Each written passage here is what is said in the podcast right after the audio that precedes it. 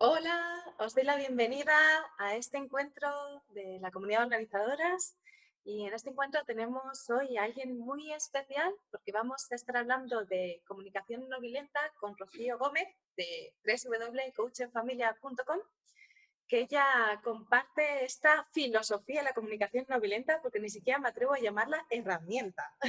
No, no, es filosofía, sí. Completamente, que fomenta una cultura de paz y lo hace específicamente en relación a, las familias.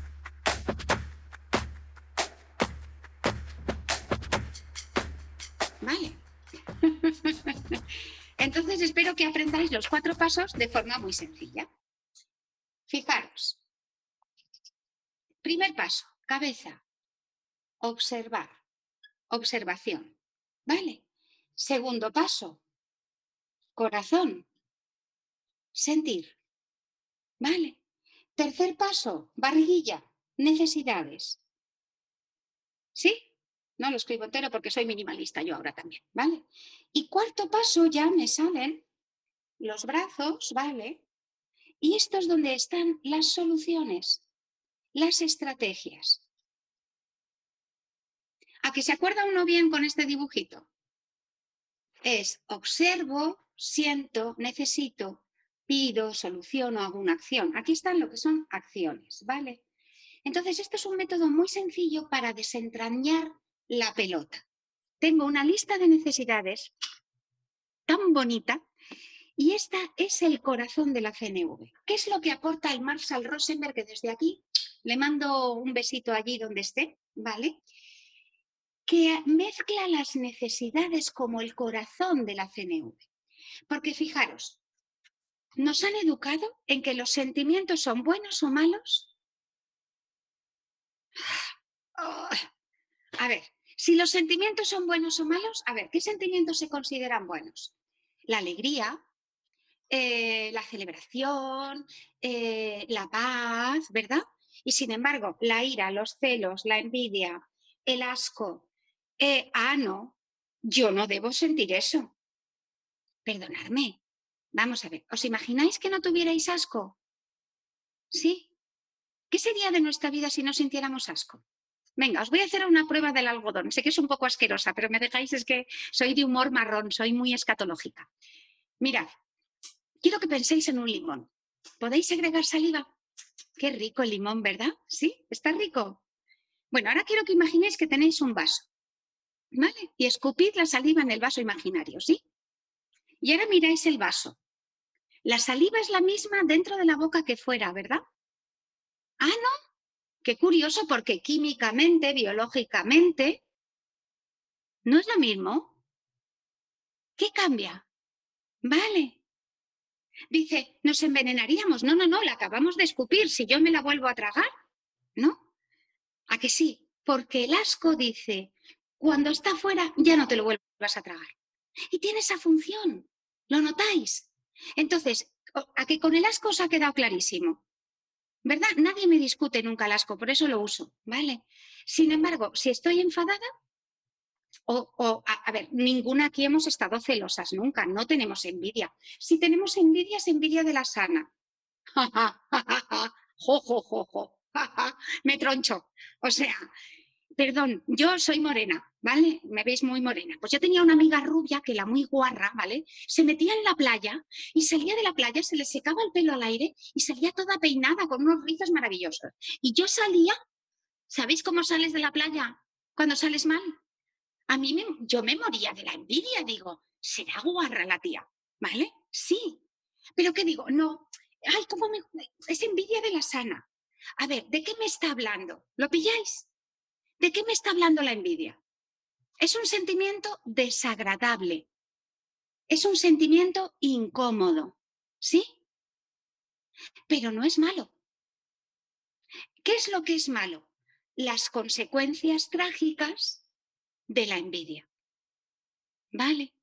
También tiene consecuencias trágicas la alegría en exceso. ¿Conocéis a alguien que está permanentemente alegre? ¡Ay, jiji! ¡Ay! ¿Sabes? Es como el chiste ese. Dice, Paco, dice, que se han muerto tus padres. Y el otro, ¡Oh! dice, ¿pero qué dices? Si solamente se ha muerto tu padre, hombre.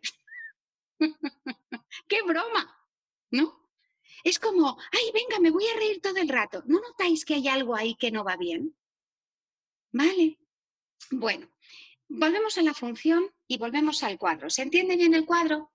Observación, sentimiento, necesidad, petición o estrategia. ¿Vale? Os voy a compartir las necesidades, porque si los sentimientos fueran buenos y malos, con encapsular los malos y, fomentar los buenos, nos iría muy bien a, a todos, ¿verdad? Pero no funciona así. Los sentimientos avisan de necesidades cubiertas o no cubiertas. Es decir, si yo siento envidia, ¿cuál es mi necesidad? Venga, que esta es fácil, esta es ligerita. Si yo siento envidia de, salir de la playa, quizás siento envidia de la eficacia. quizás siento envidia porque necesito facilidad y no la tengo. Porque a la otra persona, el esfuerzo que pone y el esfuerzo que yo pondría por salir así es bastante diferente. Sí. Y además pienso, es injusto, ¿verdad? Pero ¿quién nos ha dicho que la vida es justa? Sin embargo, si yo me quedo con, jo, yo necesito facilidad, pues a lo mejor voy a la peluquería, me hago un corte de pelo estupendo, ¿sabes? Y me lo facilito. Y si yo uso la envidia para decir, yo lo que quiero es tener un cortecito de pelo cómodo, para ir mucho a la pisci y sentirme guapa, rápida y fácilmente, ¿qué ha pasado con la envidia? Se ha ido, ¿os habéis dado cuenta? Pero estamos educados en la envidia. Yo no debería sentir esto. Claro, la envidia ha sido útil, igual que el asco, igual que la ira, igual que un montón de cosas. ¿Qué es lo que no queremos? No queremos las consecuencias trágicas. Es decir, si yo despellejo, me tengo un malestar, y esto es importante. Los sentimientos agradables o cómodos me avisan de necesidades cubiertas, por lo tanto estoy en bienestar y los sentimientos incómodos o desagradables me provocan malestar. ¿Para qué? Para ponerme en acción. Pero ¿qué hago con ese malestar? Si no identifico la necesidad y estoy en malestar, ¿cuáles son? A ver, ¿qué, enseñamos a los niños cuando tienen malestar? ¿Os podéis ir un momento a vuestra infancia en el colegio cuando teníais ganas de moveros y no podíais? ¿Cómo nos han educado? En te tienes que aguantar.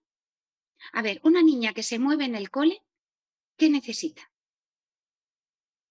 Movimiento. Vale. ¿Y la profe qué necesita? Eficacia, tranquilidad.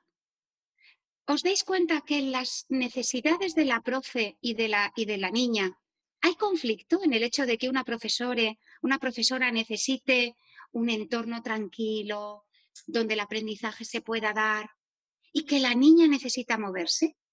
¿Hay algún conflicto entre las necesidades? No, entre las necesidades no hay conflicto. Donde hay conflicto es en las estrategias. Es decir, la profesora dice, quieta y para que tengo que dar la clase.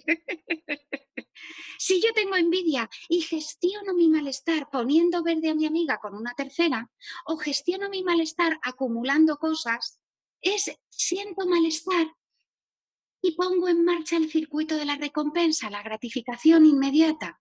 Y eso me impide conectar. Conectar, fijaros, yo esto lo llamo conectar y hago un gesto que a ver si os aclara y os sirve. Para mí la CNV es este gesto.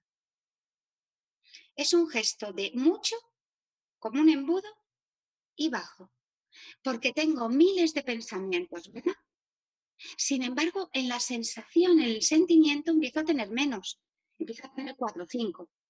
Y si cojo el hilo y digo, venga, voy a cogerme el sentimiento más potente, llego a una, dos, tres necesidades. ¿Notáis el embudo?